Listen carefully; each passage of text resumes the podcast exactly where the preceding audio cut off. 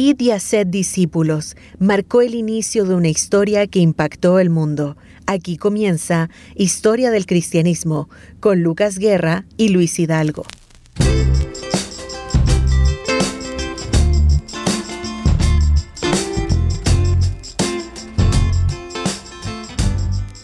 Hola, ¿cómo están queridos amigos, hermanos? El Señor les bendiga grandemente. Soy el hermano Lucas Guerra y esta es una nueva edición más de su programa Historia del Cristianismo, en donde cada semana compartimos temas referentes a la historia, al contexto, a la cultura, a la filosofía, temas que son bastante importantes y necesarios, como siempre decimos, de conocer, porque todas estas cosas nos llevan a un contexto que es el que ya estamos en este nuevo capítulo empezando a indagar, metiéndonos más en la vida del Señor Jesucristo y también su contexto eh, cultural, eh, sociológico, ¿verdad? El tema del comercio y todo esto vamos a estar compartiendo.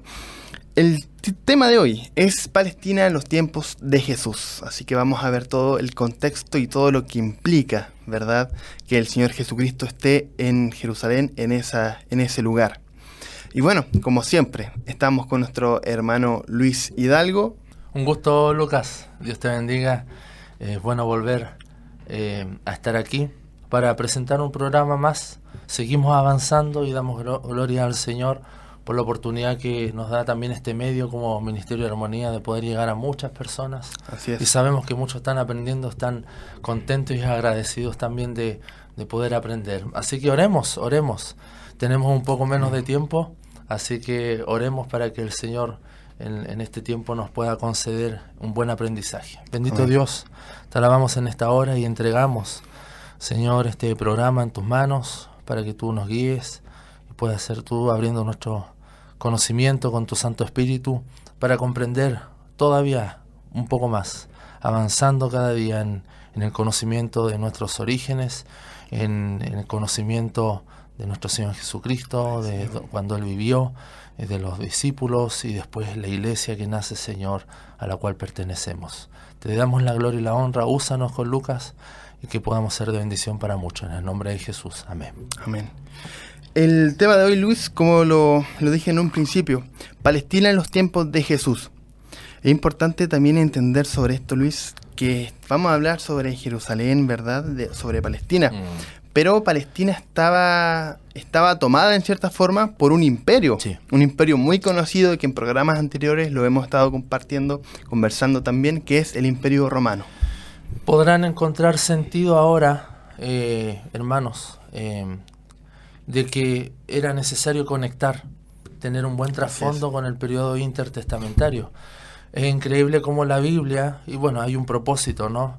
Cuando termina Malaquías y comienza Mateo, hay una hoja que separa, que dice Nuevo Testamento en algunos excepto una Biblia de estudio que pueda venir comentada y diga este es el contexto intertestamentario, Claro. pero son dos páginas, a veces una página. Pero nosotros tuvimos varios episodios tratando de dar un poco de trasfondo y ver cuán importante es para no llegar de, de sopetón al Nuevo Testamento y darnos cuenta que ocurrieron muchas cosas, Demasiadas cosas. demasiadas cosas en estos 400 y tantos años, entre la última voz profética que es Malaquías y la nueva voz profética que es Juan el Bautista, por situar en dos voz proféticas, eh, que era la voluntad de Dios que fuera así. Pero pasan muchas cosas, eventos, guerras, eh, imperios, ahí tenemos Babilonia, tenemos los persas, después los griegos con Alejandro Magno, que es quien genera quizás la, el mayor impacto en la Mm. región con el idioma, con la cultura, y ahí surge la cultura hele- helenística que llega hasta eh, después de Cristo.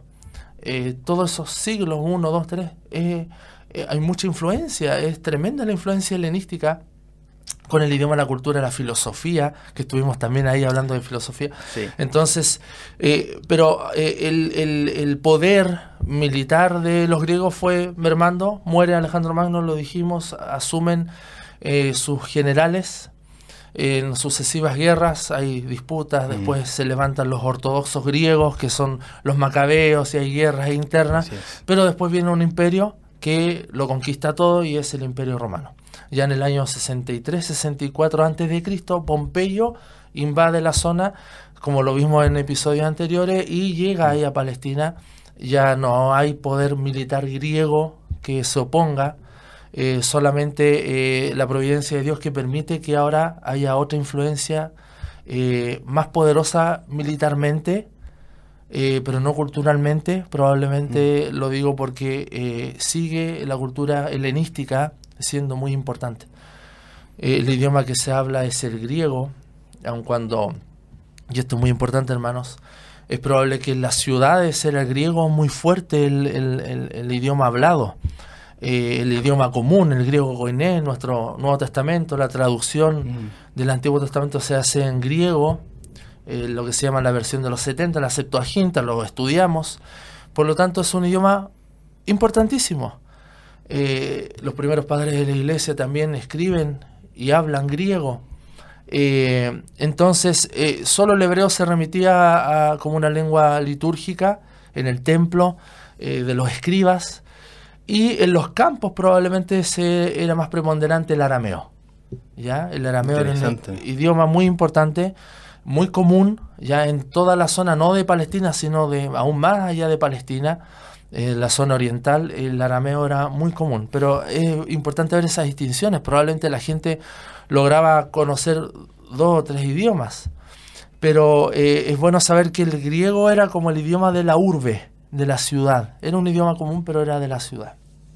Así que, de hecho, un hermano preguntó qué idiomas hablaban y era bueno saber de que, bueno, para nuestro Señor Jesucristo Él es el creador de los idiomas, probablemente Él hablaba a todos, pero no olvidemos también que Él es vero homo, o sea, verdadero hombre.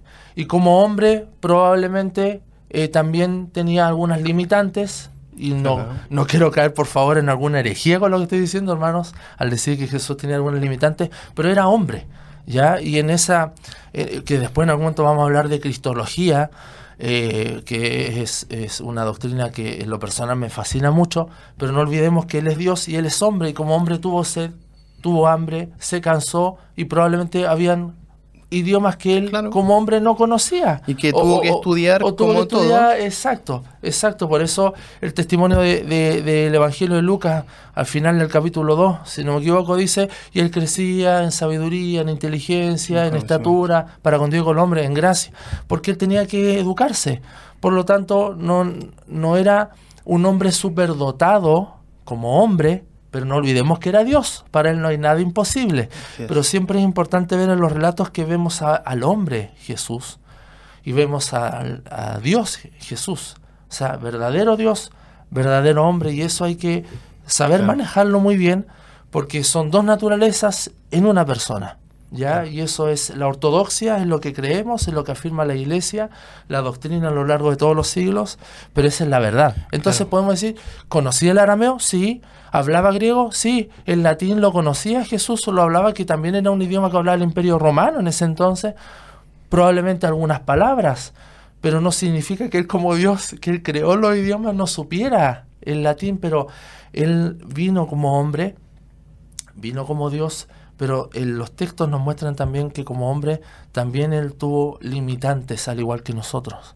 La única diferencia, Lucas, y pasé a otro punto, no sé por qué, pero, pero es que es importante aclarar porque estamos hablando de su contexto, la única diferencia con nosotros como hombre es que no pecó. Claro. Y en eso somos estrictos.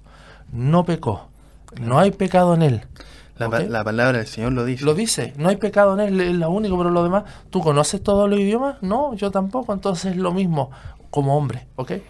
Entonces, ¿Mm? eh, eh, perdón que te interrumpa, interesante también lo que tú dices sobre 100% Dios y 100% hombre, porque también, eh, bueno, posteriormente a eso, también había muchas filosofías, muchas herejías también, que decían de que no puede estar, no, no les cabía en la cabeza esta, esta unión. Sí es lo que se llama unión hipostática, hermanos, pasamos a otro tema. Pero sí, justamente como dice Lucas, hay herejías que las vamos a estudiar en unos meses más si Dios nos concede vida y salud. Y vamos a estudiar muy bien eh, cada una de esas herejías cristológicas. Pero era importante aludir a eso. Él vivió en un contexto como hombre, eh, nació en un contexto, se movió en un contexto y es en el contexto en el que vamos a tratar de hablar en estos programas, probablemente dos o tres programas, que nos habla del contexto de la Palestina en el siglo I. Probablemente acá, hermanos, ni Lucas ni yo somos eruditos, pero eh, tenemos que aludir a investigaciones porque acá es importante aclarar algo, Lucas. Tenemos dos fuentes, dos fuentes para cuando damos cuenta de, bueno, cómo era el tiempo en, en ese entonces, qué comían, cómo era su vida, su día a día, cómo dormían. Y hay dos fuentes que son primordiales. Porque no todo lo dice la Biblia, ojo. Claro. La Biblia no es una enciclopedia. De hecho, el, mismo periodo de, silencio, ¿verdad? Como no mencionamos, tampoco no, aparece en el canon que, tenemos nosotros en la, en la Biblia, pero sí eh, hay muchos historiadores muy reconocidos, eruditos que hablan sobre esto y que hay muchas guerras, muchos periodos que son... Eh, que son importantes de, poder conocer Pero son investigaciones. Entonces, ¿cuáles son estas dos fuentes, Lucas, cuando a la hora de hablar de, contexto, un poco de, situarnos en el, en el espacio-tiempo ahí del siglo I en Palestina? Y cuando hablamos de Palestina, no nos referimos al país de Palestina hoy en día, que esa es una parte. Mm. Palestina es toda la tierra santa, ¿ya? que conocemos como Israel, y hay partes de Cisjordania, Jordania, Palestina. Eh, ojalá tener un mapa como para mostrar, pero obviamente toda esa zona eh, el, imperio romano lo llamó Palestina. Y en especial a la región donde se sitúa Jerusalén le llamó Judea. Antes era el, reino de Judá, claro. ahora ellos le, llamaron Judea.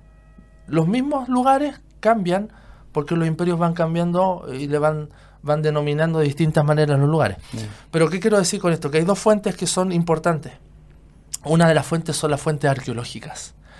Las fuentes arqueológicas es una fuente que de alguna manera se cumple lo que Jesús dijo, si, si uno no habla, las piedras hablarán.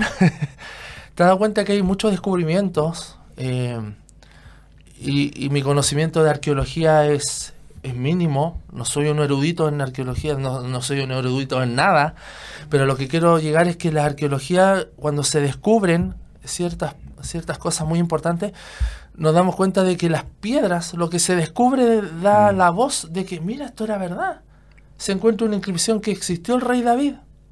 Claro, porque una cosa es lo que dice la Biblia, lo creemos por fe, pero cuando se descubre una inscripción, o se descubre, como en el año 1964, en las cuevas de Qumran, los rollos del Mar Muerto, Así es. que da cuenta de los evangelios y del testimonio de los judíos del primer siglo, entre otras cosas.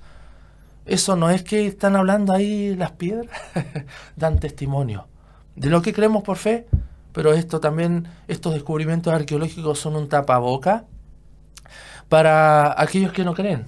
Y, es innegable cuando se descubre algo que data del siglo I, por ejemplo, o de antes de Cristo, y dicen, wow, sí, en verdad existió el rey Ezequías, por ejemplo. O en verdad existió la invasión eh, eh, babilónica a Jerusalén, mira, hay, un, hay un, una inscripción, hay una piedra, hay un arma. Eso es que las piedras están hablando de alguna manera. Yo lo tomo así. Eh, para mí eso es vital. Y los descubrimientos arqueológicos son una fuente. La otra fuente, los escritos. Y ahí está la Biblia, y ahí están los testimonios de decretos del imperio, de eh, testimonio de historiadores como Flavio Josefo, que lo hemos visto también, testimonio de incrédulos, eh, decretos, ordenanzas del imperio, y va dando cuenta, y todo eso va haciendo que tengamos dos fuentes para dar un testimonio fidedigno de, ah, así era. Por ejemplo, en el tema de comercio, que no sé si hoy, pero probablemente en la otra, en, el otro episodio vamos a hablar un poco más del comercio, cómo eran las calles. Eh, de lo que se tiene registro es más bien de comercio formal a gran escala, porque habían registros del imperio para dar cuenta de lo que se importaba, de, los, de lo que se exportaba, pero del comercio informal no hay muchos registros, no hay. Pasa acá, vende gente en la calle y, y cómo ves lo que vende, qué registro hay, ellos toman apunte, dan boleta, no hay. Lo mismo pasa ahí en el siglo I. ¿Cuánta informalidad había en el comercio? Era de iniciativa personal de la familia decir yo trabajo en esto, voy a vender esto, voy a hacer esto con mis manos, la artesanía, tengo mi campo, lo que coseche de este campo lo voy a, llevar al mercado y lo voy a vender. Eso era informal, no hay mucho registro. Testimonios sí hay, pero lo que realmente tenemos como testimonio escrito son aquellos documentos formales eh, del imperio, de las procuradurías eh, del imperio, ahí tenemos Poncio Pilato como procurador, como representante, los reyes y todos que van dando cuenta de estos precónsul también. Exacto, pero van dando cuenta escrita del comercio más formal, pero de la informalidad hay que tener mucha erudición para lograr encontrar un buen testimonio. Y ahí tenemos muchos escritos al respecto que nos por, van Por ejemplo, el, el, apóstol Pablo, su, su labor era levantar carpas. Era un trabajo. Y, yo, y yo pienso sinceramente que si la Biblia no lo, no lo muestra, no, no lo expone, difícilmente uno puede decir, en este lugar levantaban carpas, o salvo la misma cultura judía, que hasta el día de hoy y, y que hacen carpas, ¿verdad? Para uno celebrar. uno chamano de, de, los escritos de eruditos, y mm. muchos de ellos lo, lo, hablamos también tiempo atrás, muchos de ellos no son ni cristianos, son estudiantes, teólogos, eruditos, expertos en la cultura del primer siglo, expertos en la cultura hebrea, expertos en la cultura eh, en, el contexto palestino del primer siglo, y tenemos grandes eruditos alemanes, y, y mucha información la vamos a sacar especialmente de uno que se llama Joachim Jeremías, también que él es luterano, alemán, del siglo pasado, 1900 más o menos, y él en el año 1970, 77 escribe un muy buen libro que se llama Jerusalén en los tiempos de Jesús, mm. ¿ya? Pero es porque él vivió toda su juventud, estudió en Alemania, vivió toda su juventud en Palestina, probablemente de origen eh, judío, tú sabes que en Alemania llegaron un montón de en Europa llegaron judíos, entonces ahí tú ves las influencias, pero ellos son trabajos acabados de erudición, de investigación de años. De entrevista, me imagino. Pero probablemente mucha información no está disponible, no está disponible, ¿ya? Volvamos entonces al, contexto. Oye Luis, ¿Ah? eh, yo desde siempre he tenido como esta incertidumbre, porque sabemos que también dentro de la ciencia hay muchos ateos, agnósticos, escépticos, y hay muchos que quizás científicos pueden descubrir cosas que la Biblia lo menciona, pero lo pueden ocultar. Es un paréntesis. Sí, como paréntesis. paréntesis. Es la verdad, piensa tú lo que dice la Biblia, Salmos. Dice el necio en su corazón, no hay Dios. El necio. Porque ellos saben que hay un Dios. Pero el necio, que es lo contrario al testimonio que tenemos del sabio, por ejemplo en los libros de Proverbios, el necio niega, y como dice Romanos 1.18, que hemos ido varias veces a ese pasaje, niegan la verdad de Dios con toda impiedad, la niegan. Entonces probablemente muchos científicos descubren cosas que reafirman la verdad de Dios, pero la van a negar. Porque el corazón es tan contrario a Dios que por supuesto ellos prefieren callar y no dar crédito de que realmente está Dios detrás. Tienes toda la razón. Y eso pasa también.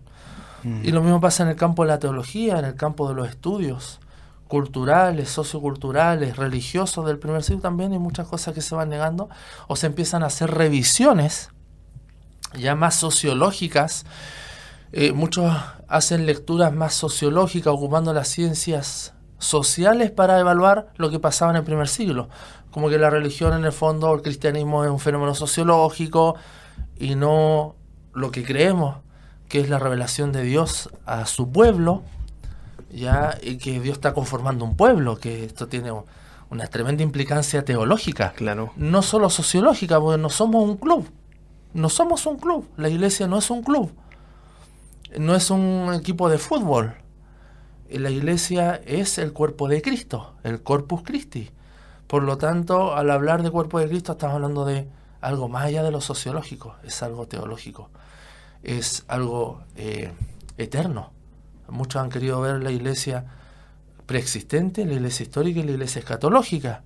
O sea, como que la iglesia tiene una existencia ya de antes de la creación en la mente de Dios, que es conformar un pueblo, un pueblo que Él lo prepara para buenas obras, y que este pueblo se conforma como el cuerpo de Cristo, por el cual Cristo derramó su sangre. Entonces, ¿puede ser eso un fenómeno sociológico?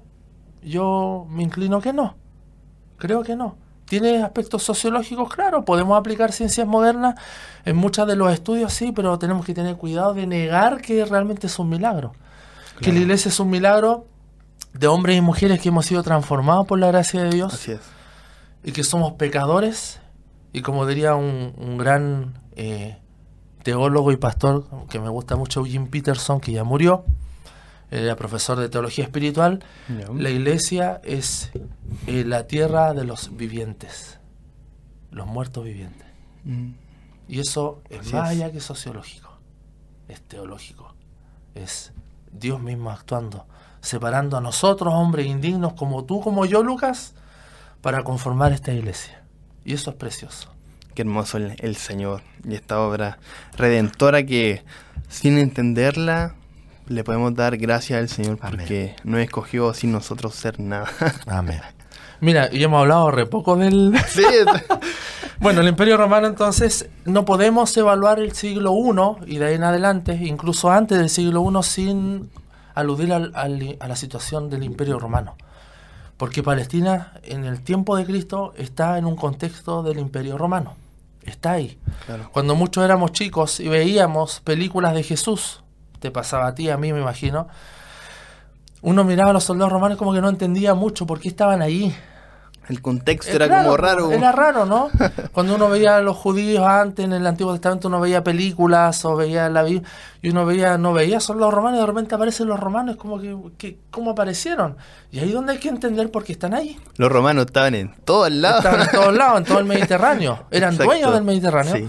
Pero el punto es que en el tiempo de Cristo, cuando comienza la voz profética del Juan el Bautista, eh, y ahí ya, porque piensa, una cosa es la voz profética, la revelación de Dios a través de Juan, que prepara el camino de, de su Señor, de su primo, Así es. eh, pero los evangelios se escriben mucho tiempo después, mucho tiempo, pero los eventos históricos, el primero que vemos es Juan, ya como voz profética.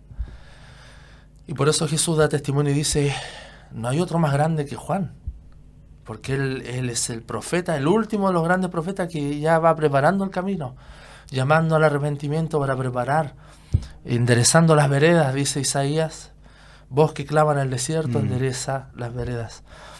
Por lo tanto, vemos que como contexto histórico, que no está disociado de la revelación de Dios, vemos que está el imperio romano. Y no podemos entender Palestina si no entendemos el contexto romano. ¿ya? Tenemos la situación política. Acuérdate que antes de que eh, haya un, un emperador, lo vimos, y, y si usted tiene dudas, vea el episodio anterior, hermanos, de, de el- el paso por Roma, y terminábamos ahí que había un triunvirato, ya que estaba Sí. por, por tres ahí dirigiendo el imperio de alguna manera, duró muy poco, hasta que después ya Octavio recibe el nombre en, honor a su padre de César Augusto como supremo, ¿ya? Y es el primer emperador del Imperio Romano. Y eso ocurre más o menos el 27 antes de Cristo.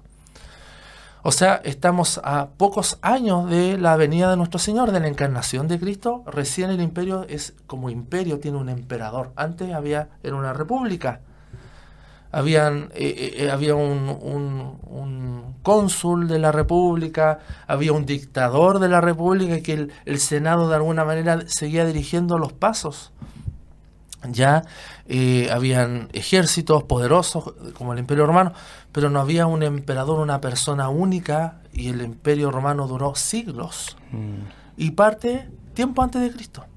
Entonces vemos que tenemos ahí eh, como una un breve eh, cronología de este tiempo.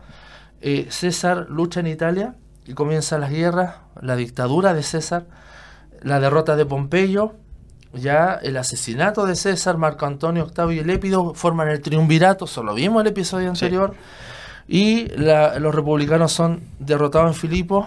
Hay una batalla en donde muere Marco Antonio con Cleopatra, la batalla, batalla de Actium. Mueren ellos dos, hay historias románticas de Marco Antonio y Cleopatra. y Octavio recibe el título de Augusto. Y Octavio cambia su nombre en honor a su padre, porque él busca después que mata a César su padre y dice, yo soy César Augusto. Y parto el Evangelio cuando dice que hay un decreto. ¿Quién da ese decreto de censar? ¿Quién lo da? César Augusto. César Augusto, hay un, hay un decreto. Y entonces Augusto toma el título de sumo pontífice también. Y esto no hay que tomarlo como, como lo entendemos sumo pontífice, como el Papa. El Papa no existe acá, ¿no? No nos salgamos de contexto, pero toma ese título, ¿ya? Y Augusto entonces también es proclamado padre de la patria, ¿ya? Y es interesante que eh, hay inscripciones que se han encontrado, por ejemplo, una en Priene, ¿ya? Eh, se han encontrado inscripciones que obviamente empieza como una especie de adoración, un culto al emperador, y se encuentra una interesante inscripción. Dice, todos pueden considerar con razón este acontecimiento como el origen de su vida y de su existencia. Paréntesis, porque a partir como del, del, de la aparición de Augusto, del emperador, se empieza a modificar el calendario.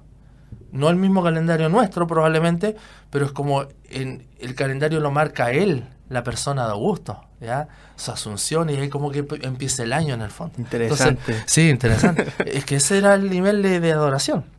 Y dice, eh, comienza el origen de su vida, su, su, existencia como el tiempo a partir del cual no tiene que lamentar haber nacido. La providencia ha bendecido y adornado maravillosamente la vida humana dándonos a Augusto. La pregunta es, ¿esa providencia es Dios, nuestro Dios, el Dios de la Biblia? No, pero hay un reconocimiento, hay algo superior. El colmo de las virtudes, dice, mira el, elogio Augusto, para hacer de él el bienhechor de los hombres, nuestro Salvador para nosotros y para que vengan detrás, a fin de que cese la guerra y se establezca el orden por doquier.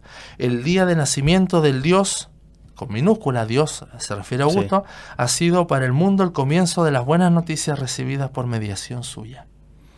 O Interesante. una, una loa, una, un elogio tremendo a Augusto y eh, eh, dando cuenta de su nacimiento. Y César Augusto lo nombra la Biblia, Lucas 2, 10 al 11, habla de César Augusto.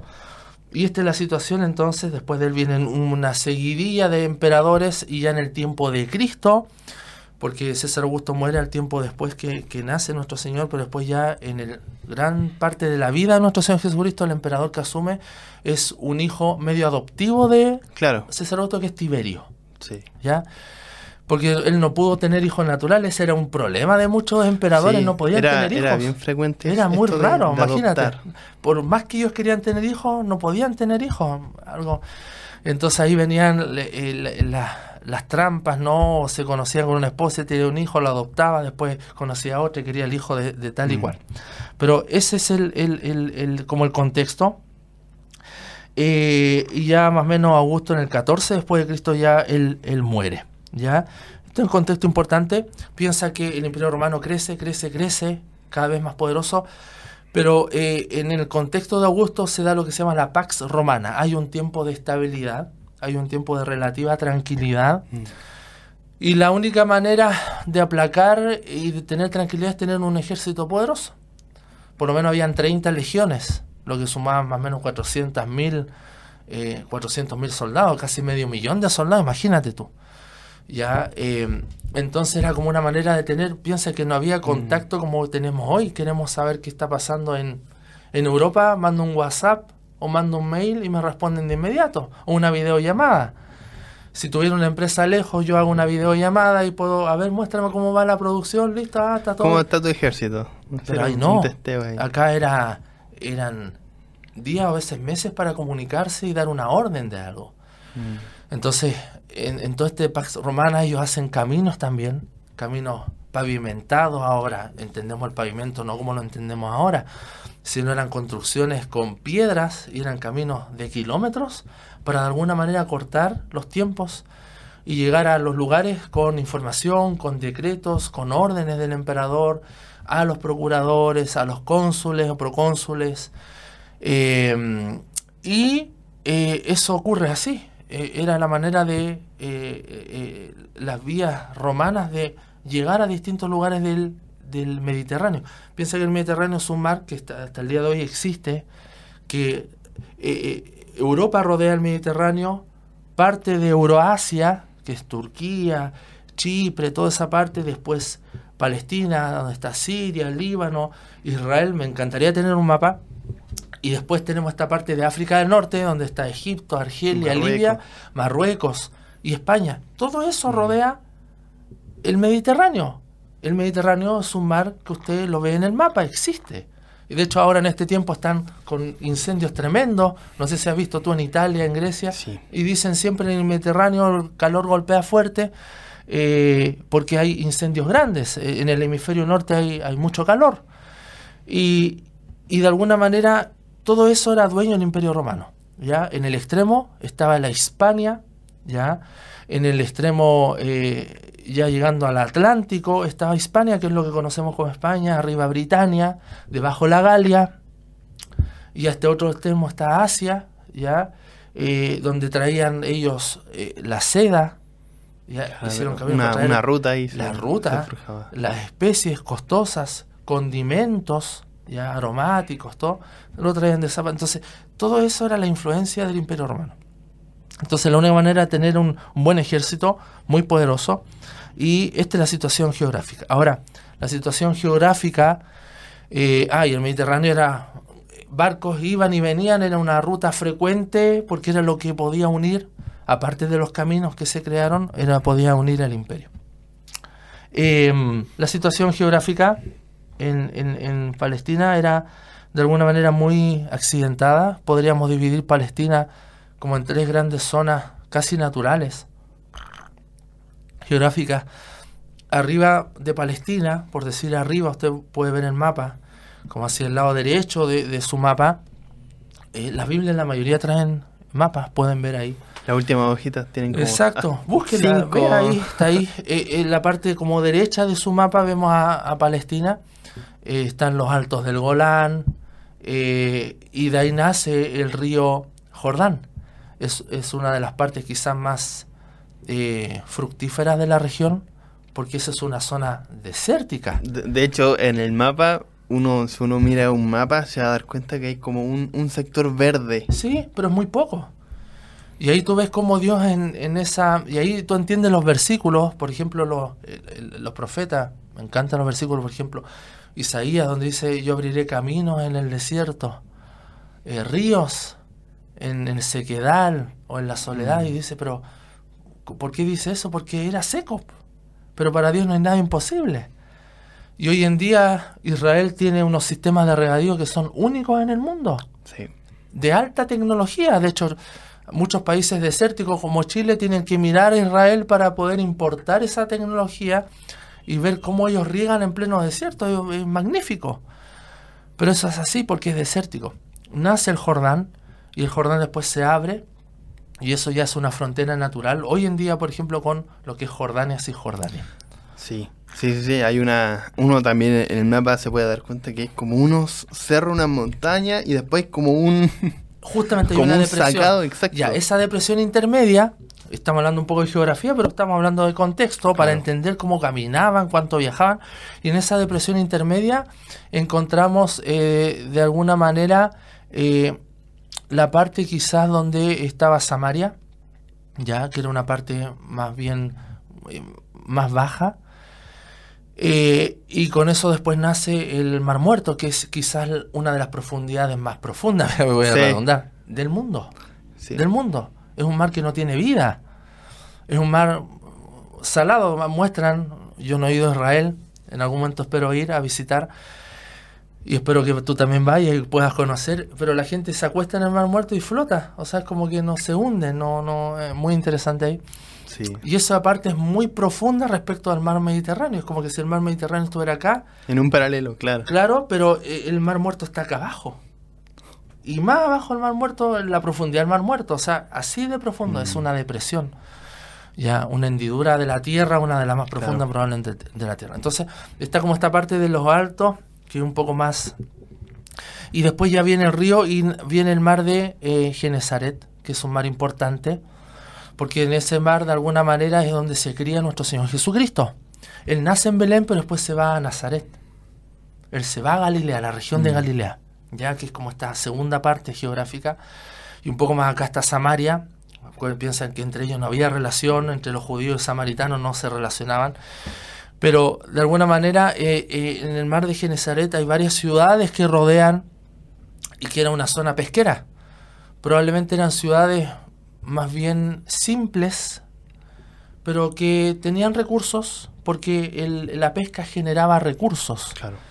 Pedro probablemente era un pequeño empresario, tenía algunos botes, la mayoría de los discípulos eran pescadores, por lo tanto no era tan fácil como cuando le dice, Echa, deja tu e- red. Eso mismo estaba pensando. Exacto, claro. que ahí tú vas entendiendo los contextos. Ah, pero era pescador.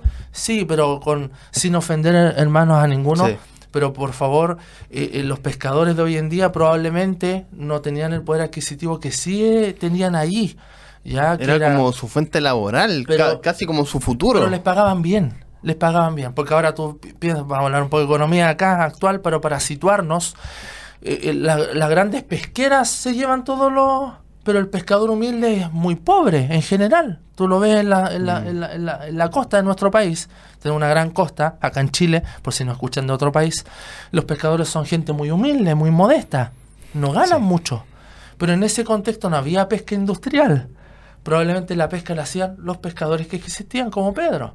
Entonces, cuando Jesús le dice, deja tu red y sígueme, eh, él tenía que evaluar. Hay un costo acá, estoy dejando mi empresa por seguir a- al maestro. Y ahí tú vas entendiendo el contexto de que era difícil seguir al Señor. Era una invitación a, a- a- que te cueste todo. ¿Ya? Y ahí Pedro vemos que hoy, siendo rudo y todo, él deja y sigue y dice, te haré pescador de hombres. ¿Ya? Entonces vemos que, para ir terminando ya, la verdad que quedó mucho en pendiente. Yo creo que vamos, vamos a hacer un par de, de episodios más, Lucas. Pero bueno, tenemos un poco menos de tiempo, así que probablemente nos podamos extender en unos programas más.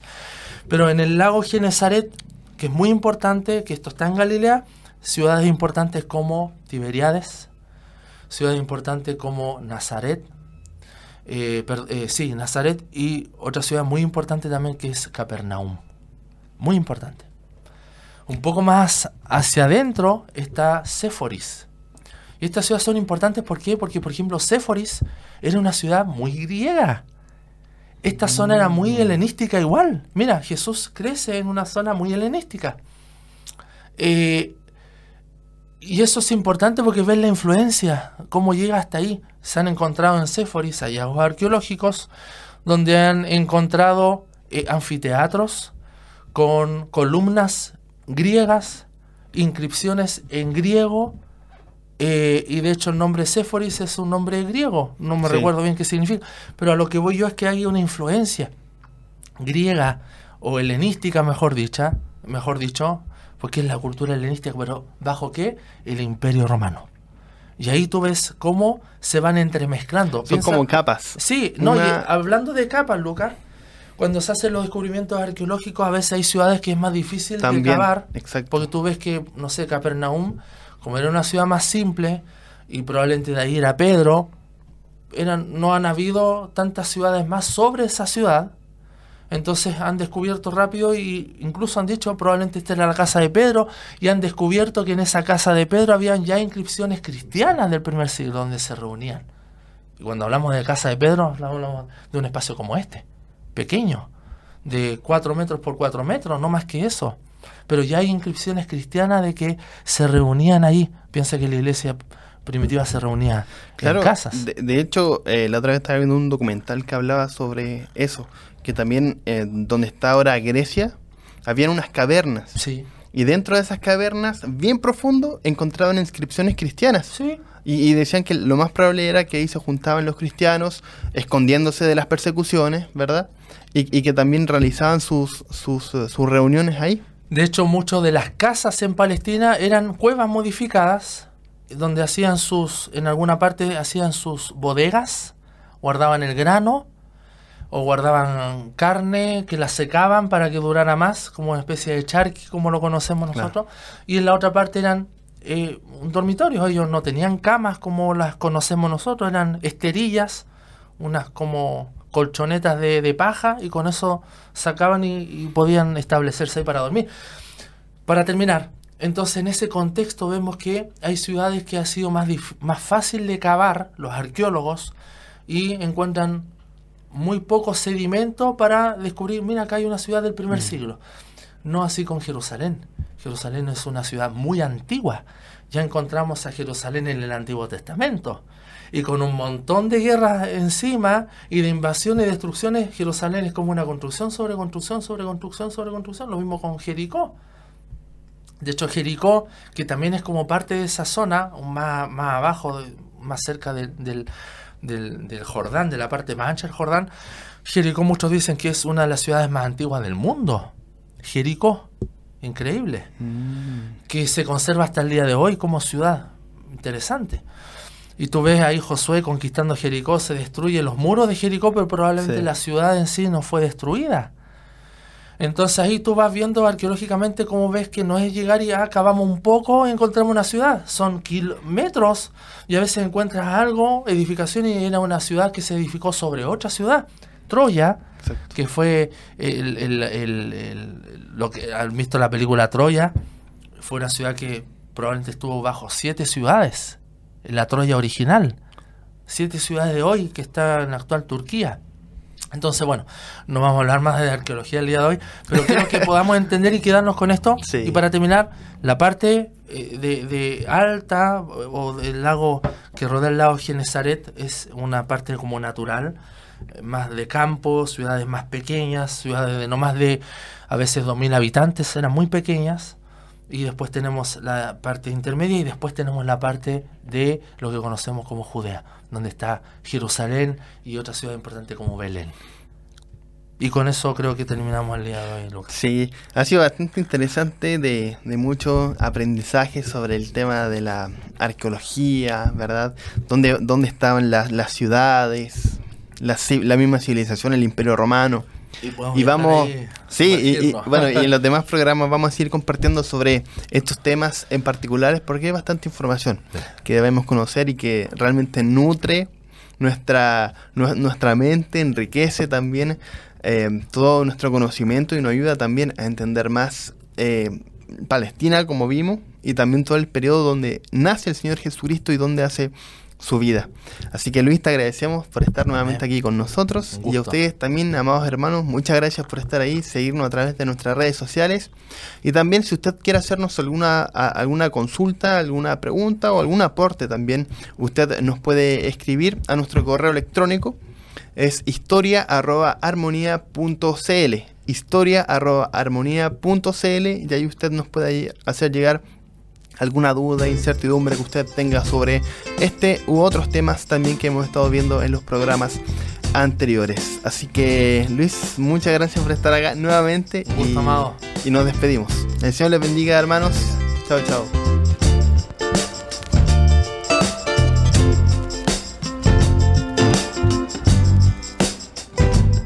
Encuentra Historia del Cristianismo en Spotify, Apple Podcast y armonía.cl. Cada semana un nuevo episodio.